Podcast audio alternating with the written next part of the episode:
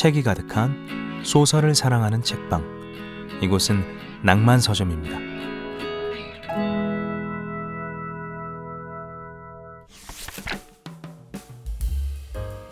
안녕하세요. 배우 김성현입니다. 안녕하십니까 문학평론가 노태훈입니다. 평론가님, 저희 진짜 오랜만에 만나는 것 같은 이 느낌적인 느낌은 뭘까요? 실제로 저희가 오랜만에 좀 뵙기도 하는 것 같고 녹음 시차가 있어서 그리고 뵙지 못하는 동안 너무나 많은 일이 일어났었죠. 음, 그렇죠. 네. 다시 한번 또 코로나 19가 네. 또 활성화가 되고 지금은 또 이제 조금 조금 이 안정이 되는 것 안정이 되는 추세인데 사실 워낙 그런 기간들이 좀 길다 보니까 이제는 어, 어떻게 시간을 보내야 될까에 대한 고민을 좀 하고 있는데 최근 들어는 이 아이들에게 이 책을 읽어주는 시간을 좀, 이, 음. 좀 길게 어, 갖게 되었습니다. 네. 그게 또 오히려 이 시기에 그나마 또 아이들과 함께 할 수 있고 또 긴 시간 함께 할 수 있는 방법이라는 생각도 좀 드는데요. 네. 이참에 네. 좀 쌓아두셨던 어, 읽지 못했던 책들도 한번 보시고 팟캐스트도 들으시고 그러면서 시간을 보내면 그래도 의미 있는 네. 연휴가 되지 않을까 생각합니다. 네. 어, 어느덧 이 가을이 네. 다가와서 책을 읽기 너무 좋은 날씨이고요. 연휴 기간 동안 그동안 좀 못 보셨던 책들 많이 좀 어, 보실 수 있는 그런 연휴가 되었으면 좋겠습니다. 네, 보내주신 댓글 소개하는 시간 한번 가져보도록 하겠습니다. 미녀맘님께서 보내주신 댓글입니다. 두 분의 차분한 목소리로 원문 낭독을 듣고 있으면 몰입감이 더 높아지는 것 같습니다. 언제나 잘 듣고 있습니다. 코로나 시대에 건강 조심하세요 라고 댓글을 남겨주셨네요. 레이먼드 챈들러의 기나긴 이별을 듣고 남겨주셨는데요. 그렇습니다. 어, 뭐 작품이 워낙 또 재미있고 뭐 재미있는 작품을 소개 어, 할 때면 언제나 그렇듯이 저희 역시 이 작품 속에 좀 몰입을 하다 보니까 더 즐겁게 들어주신 게 아닌가 싶습니다. 네, 후르츠 링 로즈님입니다. 어, 선 댓글 후감상. 얼마 전에 이 책 샀는데 마침 방송을 해주시네요. 좀 더 풍부하게 감상할 수 있을 것 같습니다. 감사해요. 두 분 건강 조심하시고요. 라고 남겨주셨습니다. 네 하트도 붙어 있네요.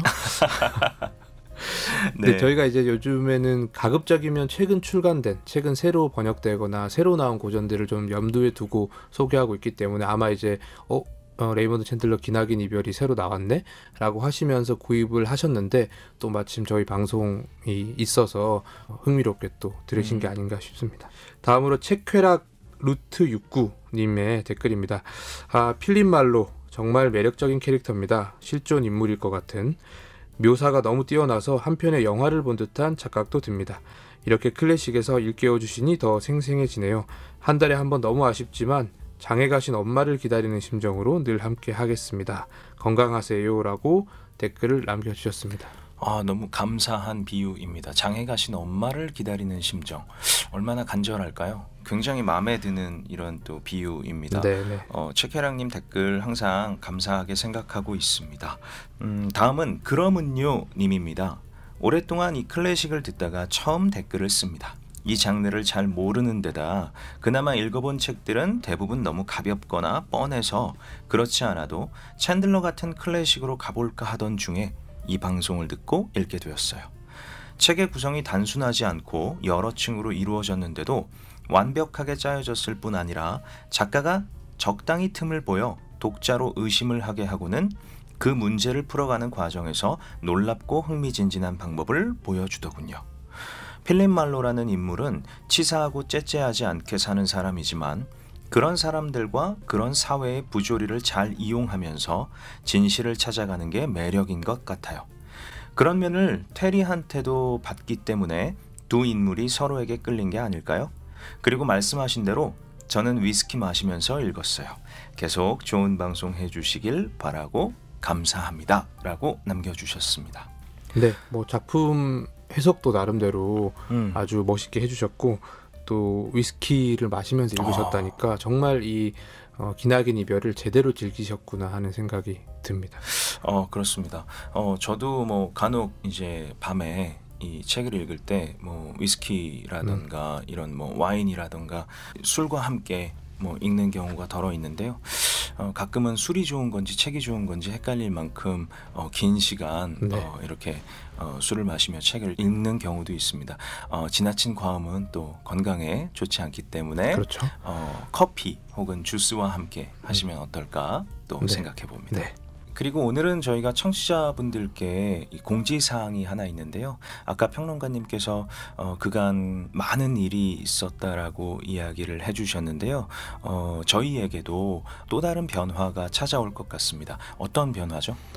제 개인적으로도 그렇고 또 사회적으로도 아주 많은 일들이 있었던 뭐 여름 초가을이지만 어 저희 낭만 서점도 조금 방식을 바꿔서 한번 진행을 해보기로 결정이 됐고요. 저희가 유튜브 형태로 고전을 소개하는 컨텐츠를 이어가 보려고 합니다. 그래서 이제 저희가 낭만 서점 클래식이라는 이름에서 6분 클래식이라는 이름으로 바꿔서 유튜브로 이제 업로드가 될 예정입니다. 그래서 어, 팟캐스트 형태로 저희가 뭐 짧게는 1시간 길게는 2시간까지도 어, 작품에 관해서 이야기를 길게 나누던 형식에서 좀 짧고 그리고 또 흥미롭게 어, 영상과 함께 어, 컨텐츠를 제공하는 형태로 어, 이어가게 될 것 같습니다. 어, 많은 기대 부탁드립니다. 어, 6분 클래식은 유튜브에서 교보문고를 검색하시면 어, 채널에서 여러분들이 확인하실 수 있고요. 저희가 기존에 진행하던 뭐 어, 작가 소개라든지 작품의 줄거리 그리고 뭐 감상평 거기에 또 빼놓을 수 없는 낭독까지 6분 안에 아무튼 꾹꾹 눌러 담아서 전달을 해드리도록 그렇게 하겠습니다. 오늘 소개할 작품은 어, 아무래도 이 팟캐스트 형식으로 이루어지는 마지막 방송이 될 텐데요. 그래서인지 어, 굉장히 오랜 시간 또 가슴 속에 남을 것 같습니다. 어, 평론가님, 오늘 소개할 작품은 어떤 작품이죠? 네, 오늘 뭐 마지막 방송이기도 해서 그동안 저희가 고전 작품들을 주로 소개하긴 했지만 또 어, 최근에 20세기의 작품들도 많이 소개를 했었잖아요. 방금 소개해드린 기나긴 이별 같은 작품, 이런 작품들도 장르 가리지 않고 다채롭게 소개를 해드렸는데 오늘은 정말 전통적인 어떤 고전의 느낌이 나는 소설을 하나 가져왔습니다. 이디스 워튼이라는 작가의 이선 프롬이라는 작품이고요. 최초로 여성 최초로 어, 미국의 필리처상을 수상한 작가로도 유명합니다. 어, 이 작품은 이제 사랑 없는 결혼 속에서 무기력하게 살아가던 이선이 내면의 욕망을 자각해가는 과정을 그린 작품인데요. 이 도덕과 인습이라는 집단적 억압에 맞선 개인의 내면 세계를 섬세하게 포착했다는 평가를 받고 있는 작품입니다. 어, 오랜만에 이 민음사 세계문학 전집을 또 네. 이렇게 함께 하게 되었는데요. 공교롭게도 오늘 또 마지막 방송이라 그런지 뭔가 저는 또 감회가 좀 새롭습니다. 어, 이선 프롬 어, 최근에 이 나온 작품이고요. 제가 보니까 2020년 8월 19일 정도에 이제 출간이 된 작품이더라고요. 네. 어, 사랑 없는 결혼 속에서 무기력하게 살아가던 이선의 내면과 욕망을 자각해가는 과정. 이것이 사실 이 작품의 핵심이고 또 줄거리인데요. 저 역시 또 가정을 꾸리고 있는 뭐 한 가정의 가장으로서 또 이 결혼 생활을 하고 있는 사람으로서 어, 이 책을 매우 흥미롭게 어, 읽었습니다. 평론가님 어떠셨어요?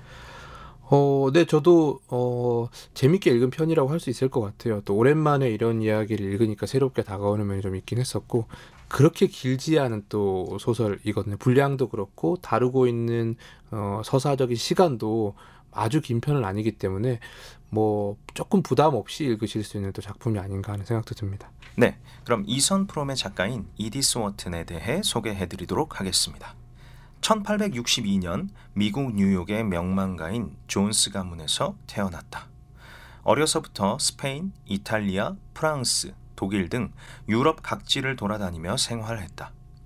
학교에 다니는 대신 가정교사로부터 교육받으며 아버지의 서재에서 문학, 철학, 종교 서적을 탐독했고 1878년 처음으로 시집을 출간했다. 1885년 에드워드 로빈스 워튼과 결혼했으나 애정 없이 시작한 결혼 생활은 불행해 1894년부터 심각한 신경쇠약을 앓았다. 1차 세계대전 때는 프랑스에서 전쟁 구호 활동을 적극적으로 펼쳤으며 이 공로로 프랑스 정부로부터 레지옹 도네르 훈장을 받았다.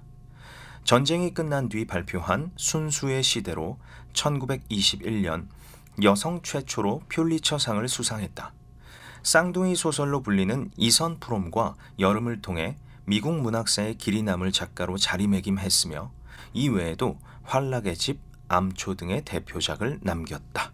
어, 평론가님은 이디스 워튼의 이 다른 작품도 혹시 읽어보신 적이 있으신가요?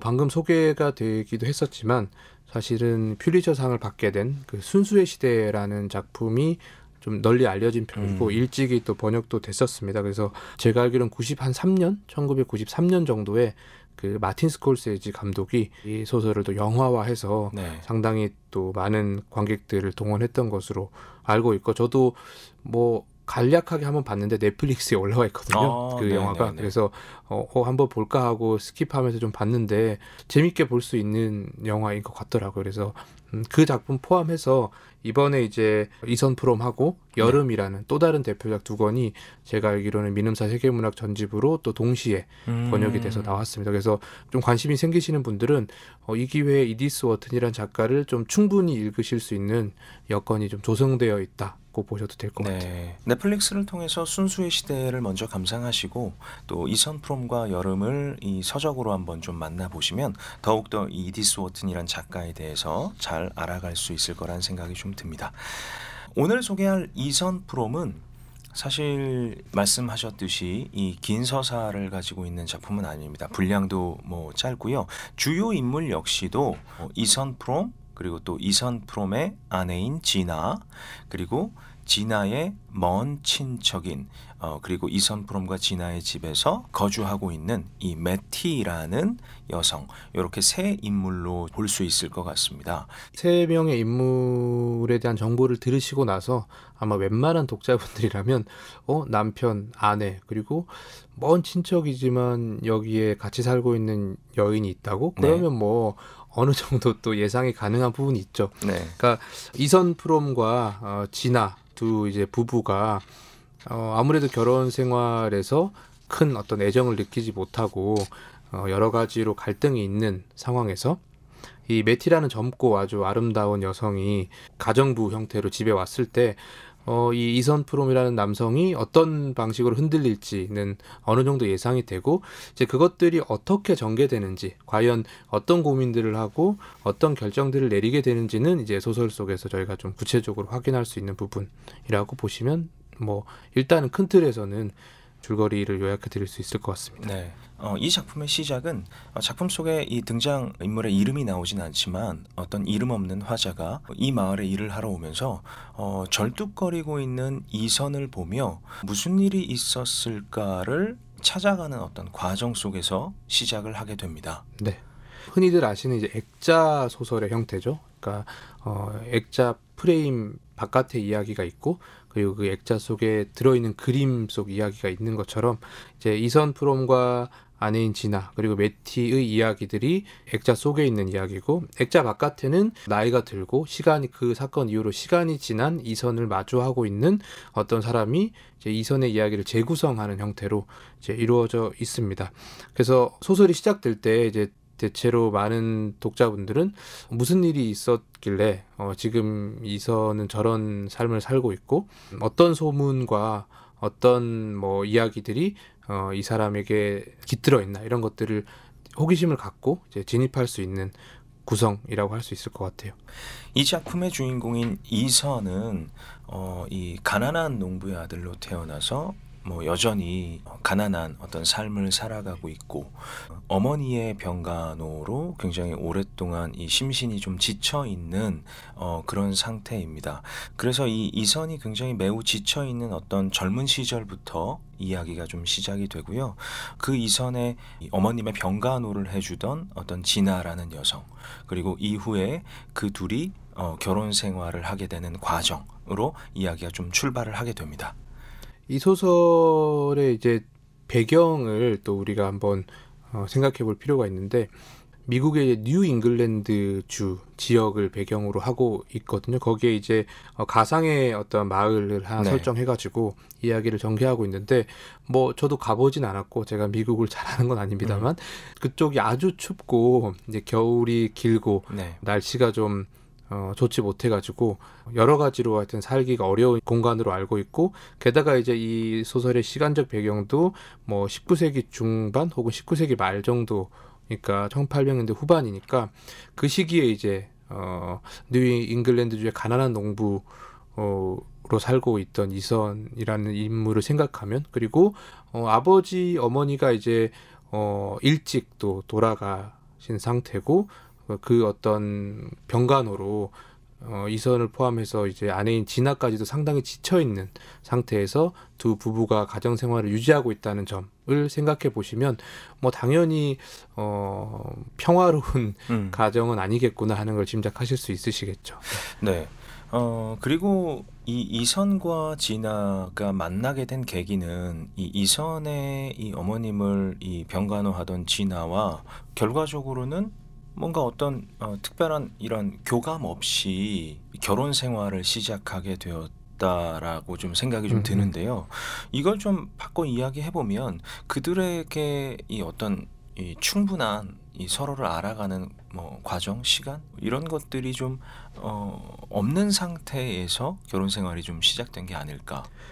그렇죠. 그 아마 뭐 자유 연애, 연애 결혼 이런 게 실제로 자연스럽고 보편화된 건 20세기 들어와서 그것도 한참 사실은 조금 지났어야 되는 거고 이 시기에 이제 결혼이라는 건 사실은 그냥 가문끼리 네. 혹은 결혼을 하기 위해서 누군가를 만나서 그냥 이제 일단은 가정을 꾸리고 보는 형태가 많았죠. 그러니까 이 소설에서 이디스 워튼이라는 작가의 뭐 나름대로의 자전적인 요소도 좀 반영이 되어 있는 편인데 이디스 워튼 아까 소개해드린 이디스 워튼의 결혼 생활도 이제 일종의 정략 결혼 네, 네. 워낙 상류층의 가문이었기 때문에 이었고 그래서 불행한 결혼 생활을 했었고 역시 이제 결국은 어, 파경에 이르는 과정이 있었거든요. 그래서 그런 어떤 시대적인 한계 같은 것도 같이 얘기해 볼 만한 것 같습니다. 어, 그러다 보니까 이 둘은 사실은 서로 이 원하지 않은 어떤 이런 결혼 생활을 꾸려나갈 수밖에 없었다라는 좀 생각이 좀 들거든요. 저는 어, 이 둘의 어떤 이 부부 생활을 좀 엿보면서 어, 이렇게 많은 어떤 소통이 에, 이루어지지 않는 모습들, 어, 꼭 필요한 이야기들만 하는 모습들. 물론 이제 이 이선의 아내인 진아가 어, 좀 병으로 어, 몸이 많이 좀 쇠약해져 있는 상태이긴 하지만 이들 간의 어떤 애정이 없구나라는 것들을 이 처음부터 사실 좀 알 수 있었거든요. 왜냐하면 뭐 소설 시작하면서 이선과 진아 부부가 뭐 대화를 나누는 장면이라든지 아니면 뭐 서로가 교차하는 장면들은 거의 없고 그냥 이선이라는 인물이 얼마나 힘들게 목재를 가지고 힘들게 가정을 꾸려가고 있는지 그리고 진아가 얼마나 좀 히스테릭한지 그런 것들만 각자 묘사가 되기 때문에 아 이 두 부부가 애정이라고 할 만한 것들은 별로 남아있지 않구나라는 거를 뭐 알 수 있게 되고 이 둘의 이야기가 본격적으로 시작하자마자 매티가 바로 등장하기 때문에 네. 어떤 일들이 벌어질지 좀 예상 가능한 측면도 있죠. 그러니까 이 둘이 굉장히 건조한 부부 생활을 이어나가던 중에 말씀하신 것처럼 이 매티라는 인물이 등장을 합니다. 이 매티는 이 진아의 먼 친척, 음. 외가 쪽 먼 친척인데요. 이 매티라는 인물이 등장하자마자 이 이선 프롬이라는 인물이 굉장히 좀 활기를 띠게 됩니다. 어, 역시나 어, 이 진아와의 관계에서 굉장히 좀 건조했던 모습을 보여주던 이선이 매티하고의 관계에서는 굉장히 좀 활력 있는 모습들을 보여주는데 어, 이것만 보더라도 어, 이 진아와의 관계나 혹은 또 매티와의 관계 그리고 이선이 어떤 태도와 자세를 취하고 있는지를 사실은 좀 엿볼 수 있는 것 같습니다. 이선이라는 인물을 저희가 조금 더 구체적으로는 앞으로 더 얘기를 하겠지만 적극적이거나 뭐 주체적인 인물은 사실 네. 아닌 것 같아요. 그리고 가정 생활에서 본인이 만족하지 못하고 있고 스스로의 삶도 그렇게 평탄하지 못하다고 생각을 하지만 그렇다고 자기를 막 바꿔보려고 하거나 새로운 사랑을 찾아서 어떤 모험을 떠나보거나 그런 식으로까지 생각은 하지 못하는 인물인데 그러다 보니까 어떤 우연한 사랑의 계기라 계기나 다른 어떤 연인을 찾기 위해서 노력하는 게 아니라 그냥 집에 와 있던 역시나 처지가 어렵고 수동적일 수밖에 없는 이 메티 같은 인물에게 이제 사랑에 빠진다는 음, 것만 봐도 어 이게 어 이선이라는 캐릭터가 뭐 굉장히 저희가 흔히 생각하는 소위 불륜 네, 네. 이야기를 떠올리면 막 이게 바람둥이라든가 막 그 어떤 연정을 주체하지 못하고 욕망에 막 충실한다 그런 캐릭터로 생각하게 되는데 이선이라는 인물은 사실은 좀 다르죠. 근데 보통의 그런 어떤 불륜을 다루고 있는 드라마 안에서는 음. 뭐 남자 캐릭터가 보통은 굉장히 매력적으로 묘사가 되는 경우들이 좀 많거든요. 네.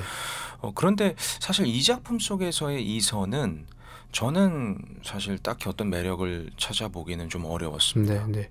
그래서 아마 어, 이 작품을 두고 최근에는 페미니즘적으로 해석하는 어, 비평가들도 많다고 하더라고요 미국에서. 그러니까 음, 이 이디스 워튼이 썼던 작품이 그냥 겉으로만 보면 이 남자가 젊은 여자와 뭔가를 해보려고 하는 음, 음. 그냥 소위 불륜 서사처럼 네네. 여겨지지만 어 근데 지금처럼 이선 같은 캐릭터를 보면 어 이게 어, 우리가 흔히 생각하는 남성 어, 어떤 바람을 피는 남성의 이미지와는 굉장히 다르기 때문에 이건 오히려 어떤 그 당시의 도덕 적인 어떤 규범이라든가 아니면 사회적인 억압 같은 것들을 좀더 어, 여성의 측면에서 드러내기 위한 어떤 전략일 수 있다라는 해석들이 좀 있는 것 같더라고요. 아, 네. 일단 작품을 보면서 그렇게까지 생각을 못했지만 또 지금 말씀을 들으면서 보니까 충분히 그렇게 해석을 할 수 있는 여지도 있다라는 생각이 좀 듭니다. 근데 이 진아와 이선 사이에 작품 속에서 그 제법 긴 시간 동안의 결혼 생활을 유지하는데 아이가 없더라고요. 그렇죠. 네. 네, 그래서 그건 역시도 사실 저는 조금 의아하게 생각을 하긴 했었거든요. 그러니까 진아가 이 어머님의 병간호를 오래 하고 그리고 또 어머님 돌아가시고 나서 뭐 이제 아프기 시작하고 오랜 시간 동안 이 투병 생활을 또 해서 그런지 는 모르겠지만 이둘 사이에 아이가 없다라는 사실이 사실 저는 조금 의문으로 남았습니다. 어, 이 어떤 보통 결혼 생활을 하다 보면 아이가 생기고 또 그 아이에게 또 애정을 쏟고 이러다 보면 사실 또 이 결혼 생활들이 어, 다시 한번 좀 뭐 회복기에 또 네. 접어들기도 하고 네. 음, 이런 네. 또 어, 상황들이 발생을 하는데 이 둘 사이에는 이제 아이가 없, 없어요. 네. 제가 이디스 워튼의 작품을 많이 아는 건 아니지만 아까 말씀드린 순수의 시대 같은 작품만 봐도 아이가 있는 가정과 아이가 없는 어떤 결혼 초기라든가 아니면 결혼을 막 예정 한 어떤 커플의 이야기라면 고민의 층이가 많이 다르잖아요. 말씀하신 대로.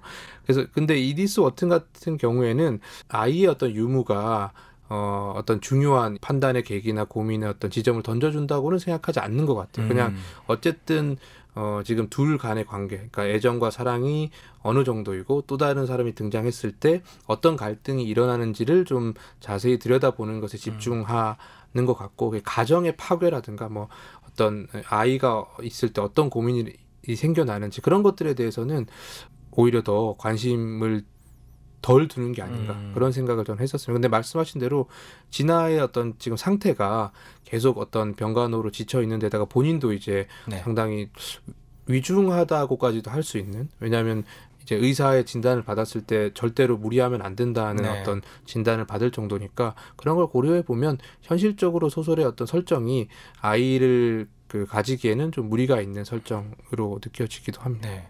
그러다 보니까 아픈 진아는 사실 활동 반경이 굉장히 좁고 어, 이 침대에 누워 있는 어떤 이런 생활들을 좀 오랫동안 지속을 하고요. 또 이선은 가난한 어떤 가정을 돌보기 위해서 나름 열심히 일은 하지만 그럼에도 불구하고 그 가난을 벗어나기에는 사실 좀 역부족인데요. 이 매티 라는 인물이 등장을 하면서 이선의 어떤 이 관심이 이 매티라는 인물에게 사실은 어, 갈 수밖에 없는 네. 그런 상황이었습니다. 그러다 보니까 이 어떤 어, 매티라는 인물에게 이선이 점점 어, 이 빠져들고 있는 모습들이 이 작품 속에서도 어, 좀 엿볼 수 있는데요. 어, 매티라는 인물은 사실 또 보면 매티라는 인물이 젊고 뭐 건강하고 예쁘고 어 뭐 예쁘다라는 표현까지는 없었던 걸로 기억하는데 음. 그런데 사실은 또 할 수 있는 게 많지도 않습니다. 어, 그렇죠. 굉장히 뭐 네. 집안일을 아주 잘 하는 것도 아니고요. 그렇다고 이 특별한 어떤 재능을 가지고 있는 것도 아니고요. 어, 다만 이 젊고 건강한 이런 어떤 매티에게 이 이선이 점점 매력을 어, 느껴가고 있습니다. 상대적으로 또 진아라는 본인의 아내가 어, 오랜 시간 아파서 누워 있고 그러다 보니까 이 자연스럽게 이 매티에게 뭔가 관심을 둔 것은 아닌가라는 생각이 좀 들기도 합니다. 이 소설이 조금 특이한 점이 있다고 하면 보통의 이제 어떤 이런 애정 서사 같은 경우에는 어, 왜 내가 저 사람한테 빠지게 되는지를 굉장히 공들여서 묘사하잖아요. 그러니까 네네.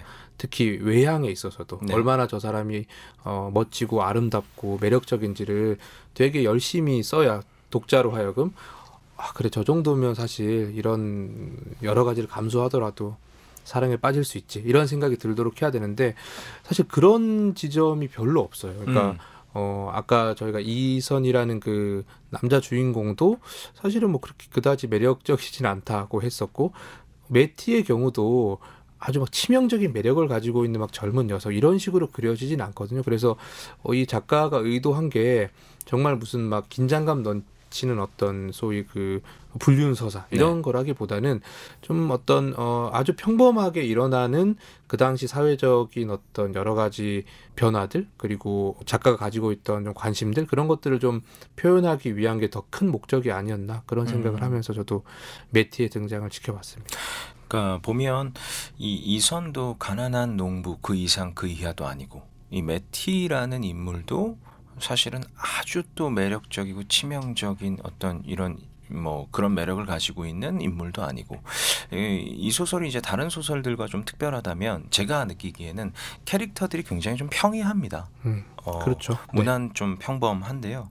그러다 보니까 또 그 인물들에게 이 또 집중하고 빠져드는 그런 또 느낌도 좀 있었던 것 음. 같기는 합니다. 이 이선이 진아를 생각하는 모습들을 보면 굉장히 마르고 또 아주 또 뾰족하고 날카롭고 물론 이제 본인의 이 진아의 몸이 안 좋다 보니까 뭐 자연스럽게 나오는 행동이지만 그런 모습들 그리고 또 매티에게 느끼는 이 어떤 건강한 모습들 바꿔 얘기해 보면 소설 속에서의 진아는 사실 생기가 없습니다. 근데 이 매티는 굉장히 생기발랄하거든요. 그러니까 상대적으로 이 매티에게 느끼는 어떤 생기발랄함, 이 건강함, 이 살아있다라고 느낄 수 있을 정도의 건강함 이런 것들이 뭐 매티가 아주 특별할 것은 없지만 그런 것이 이선에게 어떤 이 매력의 요소로 느껴진 것은 아닌가라는 생각이 좀 들어요. 네. 아마 이선이 앞에서 말씀드렸지만 굉장히 수동적이고 주체적인 어떤 성격을 가진 인물은 아니기 때문에 혼자서 뭘 어떻게 어떤 새로운 삶을 개척하거나 네. 그런 걸 기대하기는 어렵다 보니까 메티 같은 인물을 통해서 어, 본인도 아 저 메티와 함께라면 혹은 메티에 대한 어떤 애정 혹은 메티도 나를 만약에 어 사랑한다면 그래서 어떤 결심을 할 수 있다면 내 삶이 바뀔 수 있겠다 이런 음. 생각을 했던 것 같아요. 그러니까 음, 완전히 어떤 로맨스의 이야기라기보다는 저는 이선이라는 인물이 자기 삶을 좀 바꿔보고 싶은데 네네. 그러니까 특히 이제 미국의 그 당시 사회적 분위기를 생각해 보면 어, 자기도 뭔가 이렇게 큰 물로 한번 뛰어들고 싶은데 음, 음. 이렇게 춥고 배고프고 시골 마을에서 내가 이렇게 사- 삶을 보내도 되나 이런 고민들을 했을 텐데 메티를 통해서라면 나도 혹시 가능할 수도 있겠다 이런 생각 때문에 음. 더 메티에게 좀 이제 의존하게 되고 어, 메티에 대한 애정을 계속 좀 증가시켜 나가는 그런 네. 상황이 보이지 않나 생각됩니다. 근데 소설을 읽으면서 또 한편 이 이선이라는 인물이 어, 가지고 있는 어떤 삶의 무게감, 어, 긴 어떤 어, 가난한 어떤 이 생활들 그리고 또 부모님이 오랜 시간 또 지병으로 투병 생활을 하고 그것에 대한 간호 그리고 맞이한 결혼 생활 어, 그런데 아내마저도 어, 역시나 또 병상에 누워 있고 어, 이런 어떤 이 이선이 처한 상황이 어, 이선이 어떤 이 매티에게 뭐 매력을 느끼게 된 것이 아닌가 혹은 관심을 그쪽으로 돌리게 된 것이 아닌가 어, 이선이라는 인물을 한편 이해해 보자면 또 그럴 수 있고 또 오히려 어떤 독자님들은 아 그럼에도 불구하고 어, 이 아내인 진아에게 더 이 좀 집중하고 또 신경을 써야 하는 것이 아닌가라는 또 생각을 또 하실 수도 있고요. 그러니까 어떻게 보자면 이선이 처한 환경이 이선을 또 그렇게 만든 것이 아닌가라는 생각이 좀 들었다가도 네, 아또 그렇게 행동하면 안 되는 것인데라는 생각이 좀 들기도 하거든요. 그렇죠. 네. 평론가님은 어, 어떠세요? 저도 이제 뭐 그런 고민들을 좀 해나가면서 작품을 읽고 있었는데 작품 중반부에 이제 진아가 아, 의사를 좀 찾아가 봐야 되겠다고 네, 내가 네. 몸이 좀 안 좋은 것 같으니까 그러면서 집을 비우게 되는데 그게 이제 어 조금 오래 걸린다고 했을 때 어, 하루 이상이 걸린다고 했을 때 어, 그때 이제 좀 본격적으로 더 고민하게 됐죠. 어 이게 이게 뭘까요? 어, 네. 이거 어 진아가 네. 뭔가를 어 함정을 파는 거. 음. 어, 또 아니면 이제 어, 이런 계기를 통해서 이제 그동안 굉장히 소극적이었 그러니까 조금씩 어떤 뭐 뭐 접촉을 한다든가 아니면 뭐 마음을 살짝 내보인다든가 하는 방식으로 어, 이어지던 이 이선과 매티의 관계가 어, 이 1박 2일 동안 무슨 일이 일어나지 않을까 그런 음. 생각을 하면서 이제 저도 어, 중반부로 접어들었습니다. 네. 어, 지금 말씀해 주신 것처럼 이제 이 작품의 중반부에 이 진아가 이 병원 진료를 받기 위해서 의사를 만나러 집을 한 이틀 정도를 비우게 됩니다. 네. 어, 근데 이제 그 전까지만 해도 이 매티와 이 이선은 아주 직접적으로 본인의 마음들을 드러내놓고 있지는 않아요. 하지만 서로 알고는 있는 것 같아요. 음. 그러고 맞이한 이 어떤 이 둘만의 공간. 음. 어, 이 안에서 이제 어떤 일들이 벌어질지. 물론 이선은 굉장히 이제 또 설레이고 또 기대가 되고, 어, 그랬던 것 같거든요. 그 매티 역시도 사실 그런 마음들이 좀 없진 않았던 것 같은데, 저는 여기서 사실은 이 둘도 중요하지만, 진아는 알고 있었던 것 같아요. 음. 그래서 아까 말씀하신 것처럼 그것이 함정이 아니었나라는 생각이 좀 들고 또 한편으로는 진아가 어, 내가 집을 비운 사이 한번 잘 생각해봐. 오히려 음. 오히려 너희들이 함께 있으면서 물론 그것이 굉장히 불쾌하고 아주 괘씸한 일임에는 분명하지만 오히려 어떤 기회를 준 것이 아닌가라는 생각도 저는 좀 들었어요. 진아가 집을 비우고 그 사실을 모두 알고 있었고 어, 너희들이 한번 잘 생각해 어, 볼래? 뭐 이런 어떤 기회를 준 건 아닌가라는 생각도 좀 들었거든요. 뭐 일단은 어떻게 하는지 보자는 마음이 있었다고는 저도 생각합니다. 네. 그러니까 어, 어느 정도 짐작은 하고 있었다고 생각이 되고 또 음, 뭐 조금 무리해서라도 그렇게 어, 집을 비운다는 건 어, 한번 지켜보겠다 어떤 일이 일어날지 지켜보겠다는 마음은 분명히 있었던 것 음. 같고 결과적으로는 이제 진아 입장에서 결정을 결심을 내리게 되는 어떤 사건들이 발생을 하게 되는 거죠. 그리고 네. 그 사건을 목격하기 전에도 이제 돌아오는 길에 이미 또 새로운 어떤 결심을 하고 왔잖아요. 그러니까 사실은 뭐 어, 이미 지나는 떠나는 순간에 음. 배우님 말씀하신 대로 이미 모종의 결심을 했다는 거는 확실한 것 음. 같아요. 어, 이 둘이 떠나 있는 사이에 이 둘은 이제 굉장히 또 설레고 기대되는 이 하룻밤을 보내는데요. 그 하룻밤이 근데 보통의 어떤 이 불륜 서사에서 드러나는 뭐 그런 어떤 육체적인 네. 교감이 있는 그런 뭐 시간은 아니었습니다. 그러니까 정신적인 교감을 하는 그런 시간이었는데 어 이선이 근데 이 진아가 떠나기 전에 그러니까 이선의 캐릭터를 또 좀 살짝 엿볼 수 있는 부분인데요 거짓말을 잘 못해요 그래서 진아 가나좀좀 데려다 달라라고 이야기하는데 이선이 뭐 현찰로 대금을 받을 것이 있어서 거길 가야 한다라고 이야기를 이제 거짓말로 둘러대긴 하는데 이미 진아는 다 알고 있었을 거라는 생각이 저는 또 개인적으로 좀 들고. 그리고 그 이후에 둘이 매티와 이 이선이 함께 보내는 그 시간 속에서 굉장히 큰 사건이 하나 벌어지는데 이 진아가 가장 애지중지하는 아끼던 접시가 있습니다. 근데 이 매티가 어, 이 이선과의 저녁을 근사하게 차리고 싶은 마음에 어, 그 접시를 쓰다 그만 접시를 깨뜨리게 됩니다.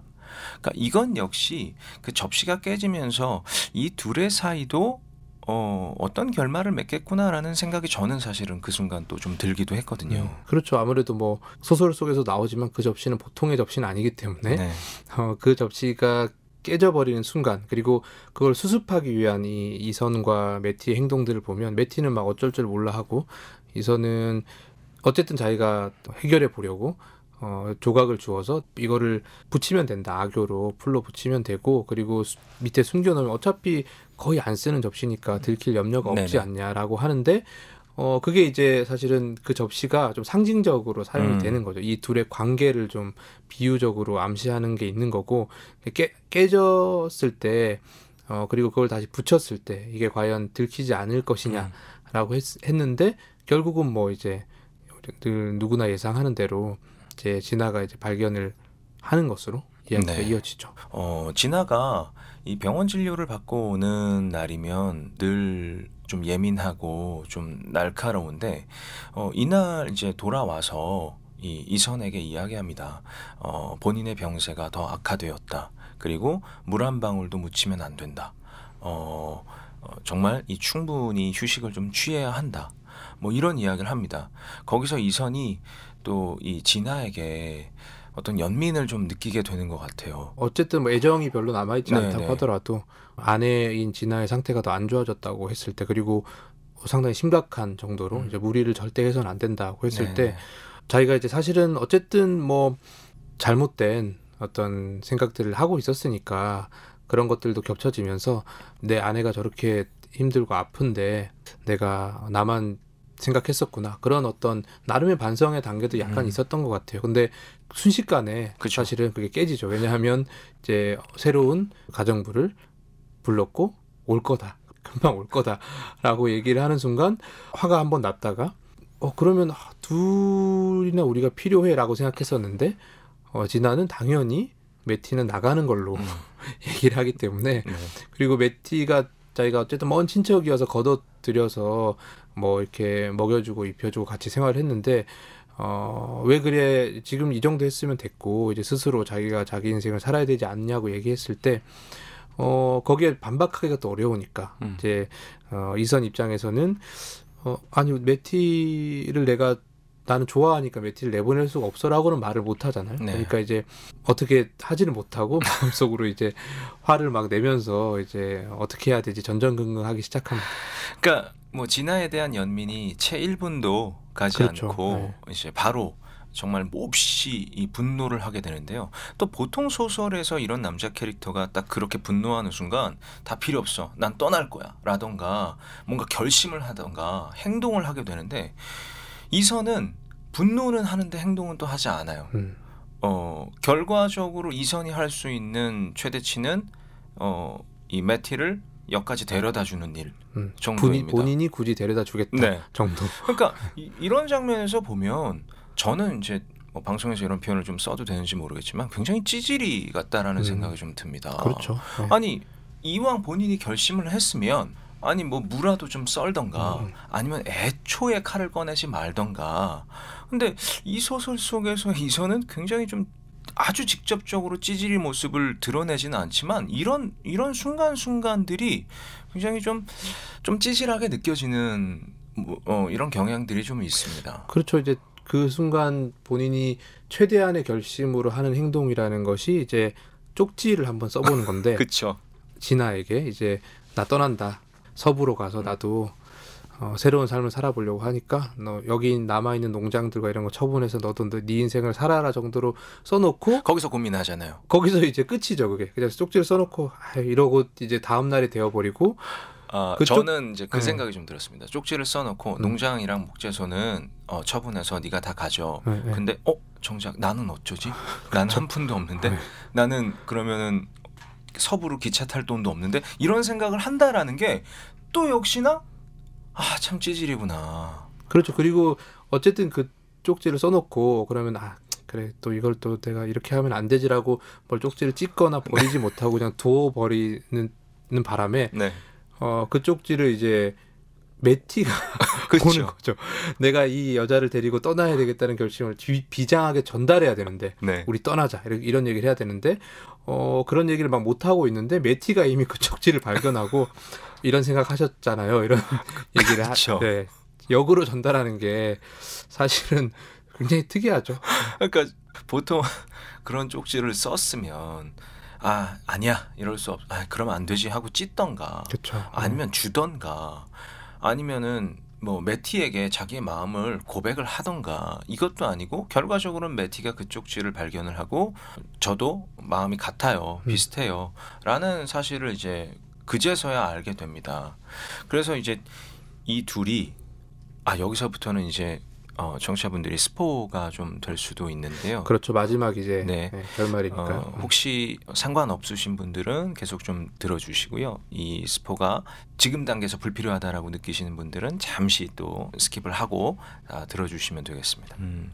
이선이 이제 결과적으로는 이 매티가 쫓겨나는 것을 막을 수가 없습니다. 그리고 어, 굳이 굳이 본인이 썰매로 데려다 주겠다라고 어, 썰매를 타고 나가게 됩니다. 그리고 거기서 그 쪽지를 어, 매티가 발견을 하고 이야기를 하죠. 원래 이제 그 거기 눈이 많이 오고 추운 곳이니까 길도 많이 얼고 해가지고 이제 매티랑 그런 얘기를 했었죠. 다음에 썰매를 같이 한번 타자고 이제 나름의 장밋빛 미래를 한번 그려봤던 적이 있는데 지금 이제 당장 기차역에 데려다주고 매티가 아마 6시 기차인가를 타야 되니까 네.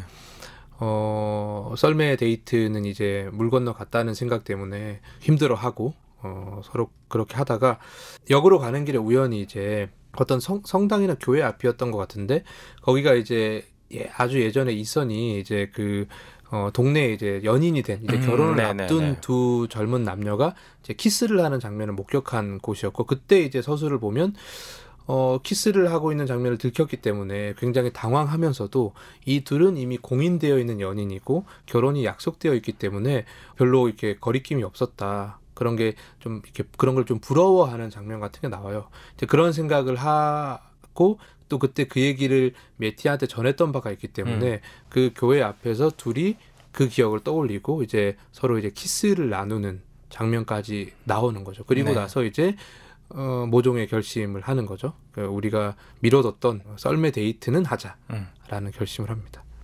어 그리고 나서 이제 이 둘은 어 서로 함께 할 수 없다면 결과적으로는 죽어서라도 어, 두 사람이 함께 했으면 좋겠다라는 결심을 하게 됩니다. 그리고 느릅나무였나요? 굉장히 커다란 그 느릅나무에 어, 썰매를 충돌을 시키고 두 사람이 영원히 함께 있을 어떤 이런 극단적인 선택을 결심하게 됩니다.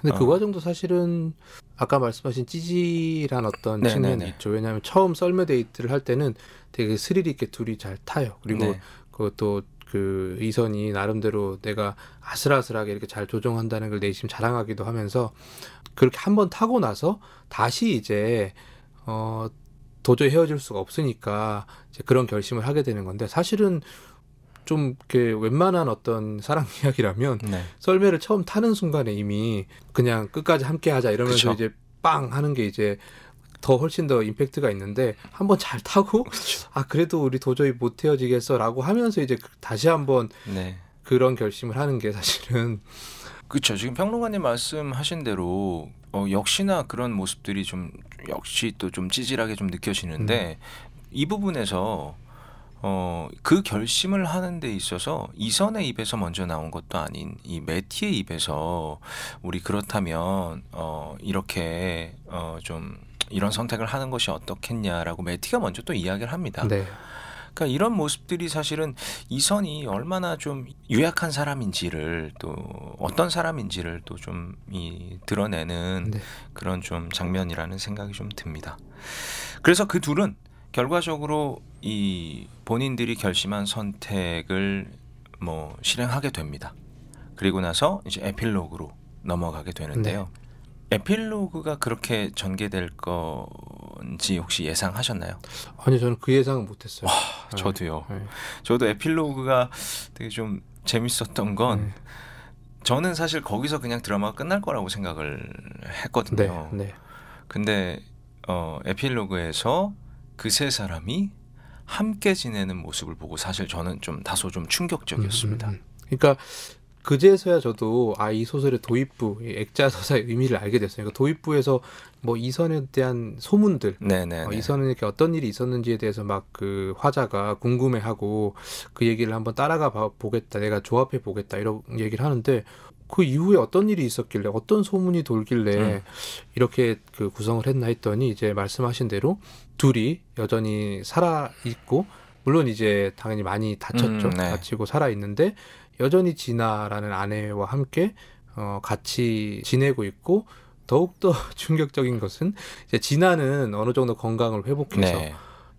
메티를 또 간호하고 있다는 설정이 어, 여러 가지 생각을 하게 하더라고요. 음, 그러니까 이 에필로그까지 다 보면서 그러니까 이 소설에 대한 느낌은 이 소설은 사실 이선 프롬이라는 이 작품이지만 이 라는 인물이 주인공이 아닌가라는 생각을 또 좀 해보게 됩니다. 결국에 모든 선택은 진아가 어, 하는 게 아닐, 아닌가라는 생각이 좀 드는데요.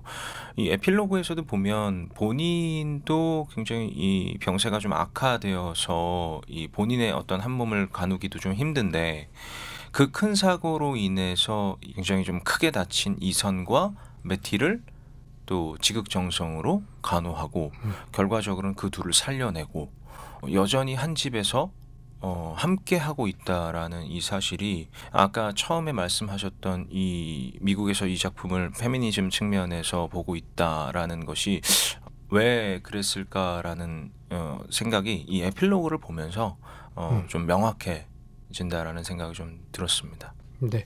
그리고 이제 뭐 소설을 전반적으로 보면 아무래도 당대의 이제 그 소설적인 흐름 같은 것도 한번 생각해 볼 수 있을 것 같아요.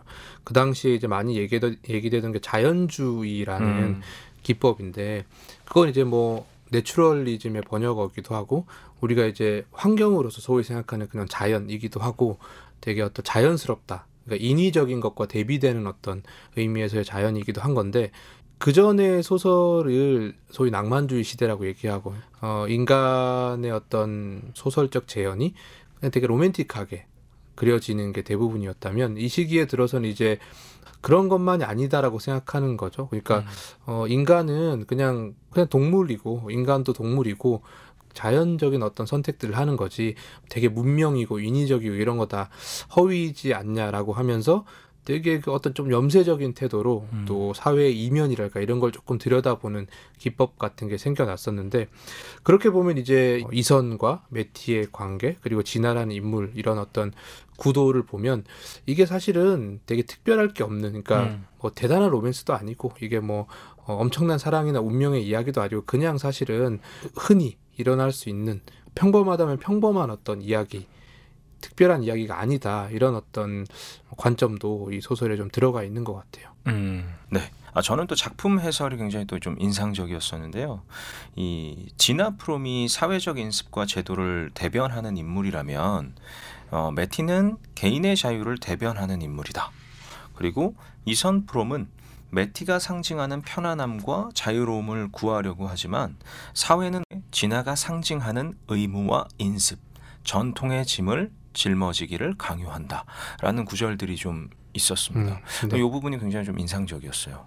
아무래도 이 소설을 이제 그 어떤 사랑 애정 서사라든지 로맨스나 어떤 불륜 이런 차원에서 읽는 게 아니고 이건 이제 당대 어떤 어, 시대적인 분위기나 미국 사회의 어떤 뭐 여러 가지 어, 조건들 이런 것들을 같이 생각하면서 읽어야 된다라는 해석인 것 같아요. 사실 아- 앞서도 말씀드렸지만 이제 어 19세기 말 이제 미국 사회 그리고 특히나 이제 그 뉴잉글랜드 주 같은 열악한 어떤 지역에서 살아가고 있는 가난한 사람들의 이야기 라고 생각하면 어 여러모로 어 생각할 지점들이 있어 보이고 그래서 조금 비판도 받았던 것 같아요 당대에는 음. 워낙 아까 말씀드렸다시피 이디스 워튼은 너무나도 상류층의 네. 가문에서 태어나서 뭐 그 당시 이미 유럽을 막 돌고 음. 어, 그렇게 살았던 작가이기 때문에 이 작가가 어, 미국의 이런 그 가난한 뉴잉글랜드 주의 삶의 모습이랄까 이 사람들의 정서를 제대로 모르는 것 같다라는 음. 얘기도 좀 들었던 것 같더라고요. 그리고 또 되게 특이한 건 이 작품이 이디스 워튼이 프랑스로 이주를 했거든요. 20대 때. 그래서 네. 프랑스에서 계속 쭉 살았어요. 죽을 때까지. 음. 그리고 거기서 이 작품은 프랑스어로 썼어요. 처음에는. 음. 프랑스어로 문학을 해보는 게 어떻겠냐고 해가지고 그래서 프랑스어로 썼다가 어 이제 미국 영어로 다시 발표한 거죠.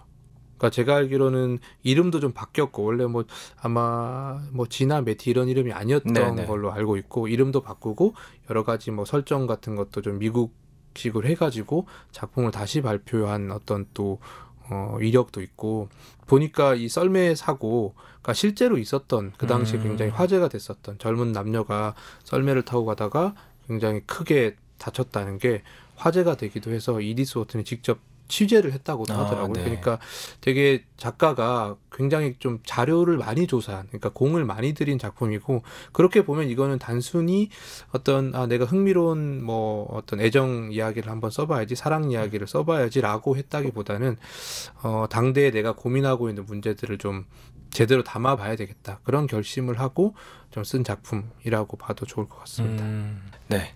오늘 이 여러분들에게 팟캐스트 마지막 방송으로 이선 프롬이라는 작품을 소개해 드렸는데요. 저는 이제 해설까지 다 보고 나서 이 작품을 통해서 제가 느낀 건 이 사회적 인습과 제도 그리고 또 개인의 자유 그 중간 어딘가 어, 쯤에서 어, 지속적으로 타협해 가면서 살아야겠다라는 생각이 좀 들었습니다. 음. 어느 것 하나도 사실은 좀 버리기가 굉장히 좀 쉽지는 않은데요. 이 작품을 통해서 또 그런 부분들을 좀 어, 느낀 것 같고 어, 평론가님은 어떠셨습니까? 저는 마지막으로 한번 좀 흥미롭게 얘기해 볼 만한 지점은 이 소설이 이제 액작 서사의 구조를 가지고 있기도 하고 액자 안으로 들어갈 때를 보시면 이제 환상이라는 말이 나오면서 이제 점점점점점점점 음, 찍혀 있는 네, 부분이 네, 있어요. 근데 그런 걸 한번 고려해 봤을 때 저는 이제 그런 생각도 해보게 되더라고요. 이 이야기 어떤 이선 프롬의 이야기 자체가 사실은 어떤 상상일 수도 있지 않나. 그러니까 음. 우리는 이제 액자 안에 일어났던 이야기가 실제 이- 일어났던 이야기라고 생각하고 액자 밖의 화자가 그 이야기를 다시 조합하고 어, 그 사연을 뭐 그 알게 되는 구조라고 생각하지만 오히려 그냥 화자가 이선 프롬이라는 사람을 보고 지어낸 정말 음. 환상적으로 한번 생각해본 이야기라는 관점으로 한번 또 이 소설을 생각해 보시면 또 좀 흥미로운 생각들을 하실 수 있지 않을까 그런 생각을 해봤습니다. 네, 오늘 이렇게 팟캐스트 마지막 방송으로 이선 프롬까지 소개해 드렸는데요. 이 낭만 서점 클래식은 어 이제 여기까지 이지만 저희가 또 6분 클래식으로 또 청취자분들에게 더 좋은 모습으로 또 찾아뵙겠습니다. 네, 알겠습니다. 감사합니다. 감사합니다.